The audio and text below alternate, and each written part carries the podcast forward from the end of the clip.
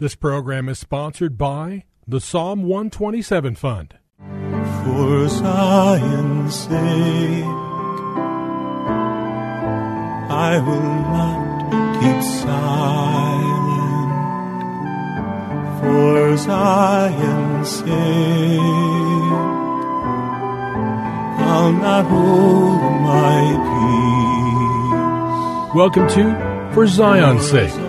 Isaiah 62 1 is taken directly out of the Hebrew Scriptures when the prophet Isaiah declared, For Zion's sake I will not keep silent, and for Jerusalem's sake I will not keep quiet, until her righteousness goes forth like brightness, and her salvation like a torch that is burning. Your hosts for the program are Shelley and June Volk, Jewish believers burdened to see Jew and Gentile become one. Believers strengthened in their faith and for their Jewish kinsmen to come to the saving knowledge of Jesus as the Messiah, the Son of God. Bless the Lord and welcome to For Zion's Sake. We thank you for joining us. We're the Volks. My name is Shelley. And my name is June. Hi, everyone. It's good to be with you as we continue teaching upon a very important subject, and that is Emmanuel, God with us. And we know that in the Hebrew scriptures, God was with his people. In fact, he told Moses when he called him to go to Pharaoh, he says, Certainly I will be with you. And we know, since the word was inspired by God, when the prophet spoke, God was with them and they were able to declare incredible prophecies. And we know when Jesus walked the earth, he said, I will be with you always, even until the end of this age. And God is calling us in these days to allow his life to be lived through us, that we are vessels carrying around the Spirit of the living God wherever we go. We spoke about many scriptures yesterday, and it's important to recall them because this is talking about an intimate relationship with the Lord. And we, in this day and age, God speaks about this age as the evil age is coming to a close, and we need to be prepared and strong in the Lord. One of the verses we read during the course of this week was from 2 Corinthians chapter 5. Let me begin at verse 14. For the love of Christ controls us, having concluded this, that one died for all, therefore all died, and he died for all, that they who live should no longer live for themselves, but for him who died and rose again on their behalf. We need to understand this in the depths of our being, that we're not called to live our life as it was before, because God has made all things new, and that newness is His life, His resurrected life, living and being demonstrated in us. And we see that Paul was the epitome of this example. We read from Galatians 1 in verse 17, it says, he revealed his son in me, speaking about Paul. In other words, when Junie read that verse, we commented that Jesus wasn't revealed to him, but Jesus was revealed in him. And our question for all of us is, has God been revealed in us? We also saw, Junie read from John chapter 15, abiding in him. He is the vine and we are the branches. And you know, when you look at a tree, a branch has no authority or power within itself. Where does it derive that, that power and authority? From the vine. And no, uh, the branch can't even produce fruit. It comes from the sap of the vine. And our fruit comes forth when we abide in him. And if we don't abide in him, there is no fruit. We saw in John 17, verse 23, the word says, I in them and thou in me. And also, Junie, you read a great scripture yesterday. I think it's worth repeating here. That was Philippians 1:21. For to me to live is Christ and to die is gain. Well, you know, maybe some of you are saying, well, Paul was a special, uh, divinely anointed servant. How can we possibly get to the condition that he was? Well, I think we could find out by looking at Philippians chapter 2. How did Paul come to this place? Well, he came to that place because this is what Jesus did. If you have your Bibles, turn with me to Philippians chapter 2, beginning at verse 5. There is only one way to allow Jesus to live his life through us, and that is doing exactly what he did. He emptied himself. Philippians chapter 2, beginning at verse 5. Have this attitude in yourselves, which was also in Christ Jesus, who, although he existed in the form of God, did not regard equality with God a thing to be grasped, but emptied himself, taking the form of a bondservant and being made in the likeness of men, and being found in appearance as a man, he humbled himself by becoming obedient to the point of death, even death on a cross. Therefore, also God highly exalted him and bestowed on him the name which is above every name, and at the name of Jesus every knee should bow, of those who are in heaven and on earth and under the earth, and that every tongue should confess that Jesus Christ is Lord to the glory of God the Father. When we are willing to empty ourselves and allow Jesus to live his life through us, we will come to that new place, me in him and he in me. And of course, I don't want to forget Galatians chapter 2 verse 20. It's probably a verse you all know, but we need to have this imparted into ourselves. Galatians chapter 2:20. I have been crucified with the Messiah, and it is no longer I who live, but Christ the Messiah lives in me, and the life which I now live in the flesh, I live by the faith of the Son of God, who loved me and delivered himself up for me.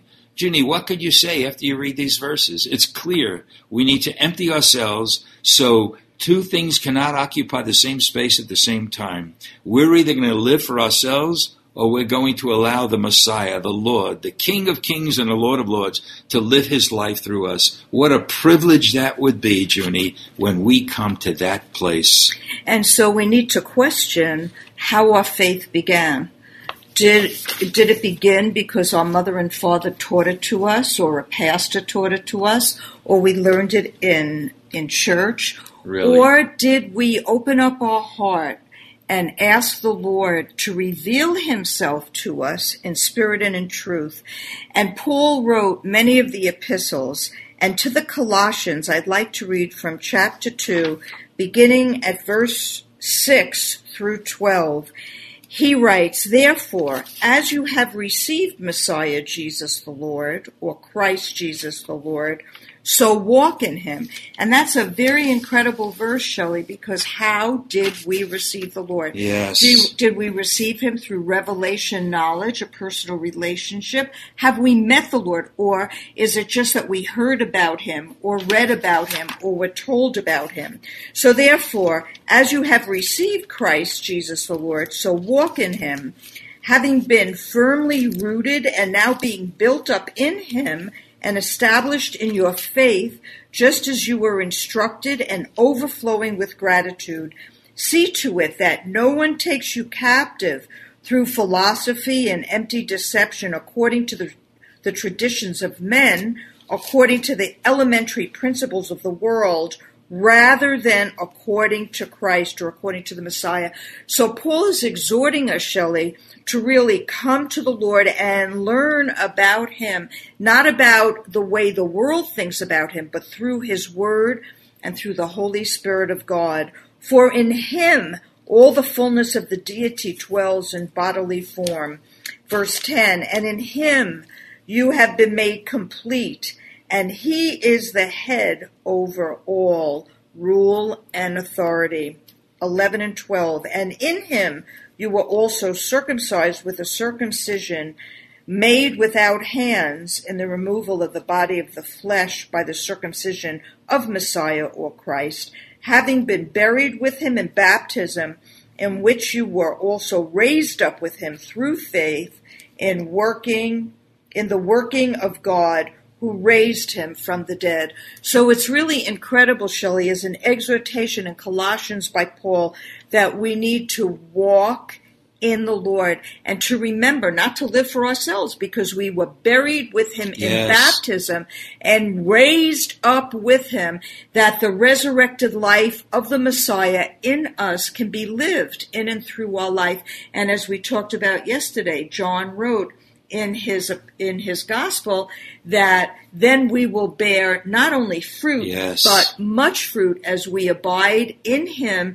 and we allow his word to abide in us and work in and through our lives. You know, Junie, a portion of the verses that you just read was from verse 9 to 12. So that's one, two, three, that's four verses. In those four verses, we see the term in him five times. In him all the fullness of the deity dwells.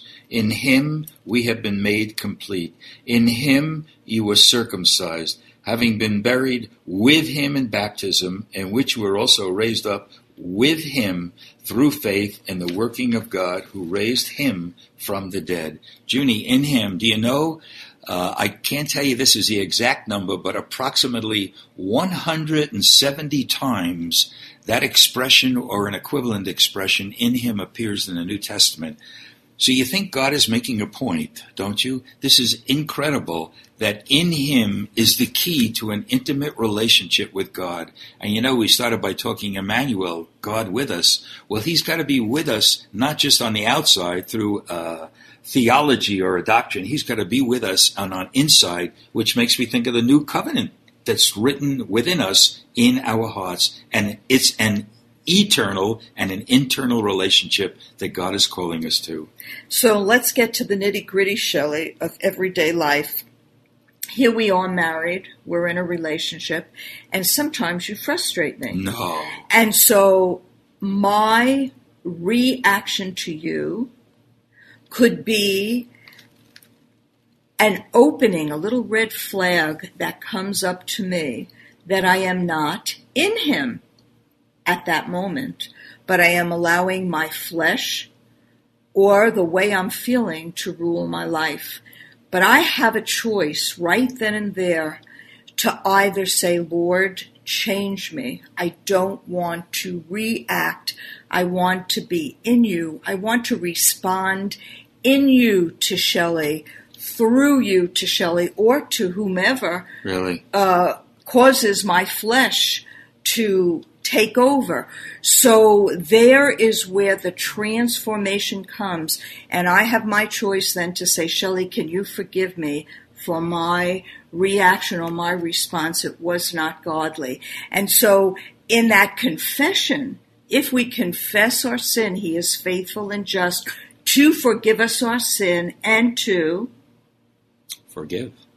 forgive us our sin and to uh, what what is it if we confess our sin he is faithful and just to forgive us our sin and to sanctify us Right. from all unrighteousness right. so god can really change us and i think this is what we're talking about to allow the holy spirit to change us and to allow the Lord to live in and through our lives. So it's a transforming and it's a yielding our will to His will and not allowing my flesh or my feelings or my mindset to rule my life or the listeners or yours. And I'm supposed to no longer cause you to be frustrated, and then we'll live happily ever after, won't we, Junie? Yes, and that would mean you're asking the Lord to forgive you if there was a place in your life Hmm. Amen. that wasn't His life being lived in and through you We're to getting pretty personal in front of all these people. Praise the Lord. Yes, I think it really is important because then it changes how we live. Amen. We need to be transparent and have His life live through us. Hallelujah. Father, we thank you. Thank Lord. you, Lord. Thank you for the fact that you want authenticity. Yes. May you raise up a body of believers that are authentic, who are in love with you, and live in and through you. In Jesus' name. Amen. For Thank you for joining us this evening. If you would like to get in touch with Shelley and June, you can write to them at P.O. Box 1784, Scottsdale, Arizona 85252.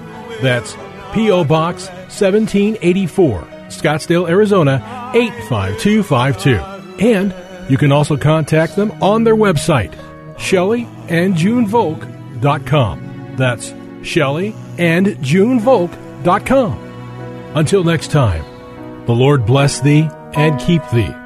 The Lord make his face to shine upon thee and be gracious unto thee. The Lord lift up his countenance upon thee and give thee peace. This program was sponsored by the Psalm 127 Fund.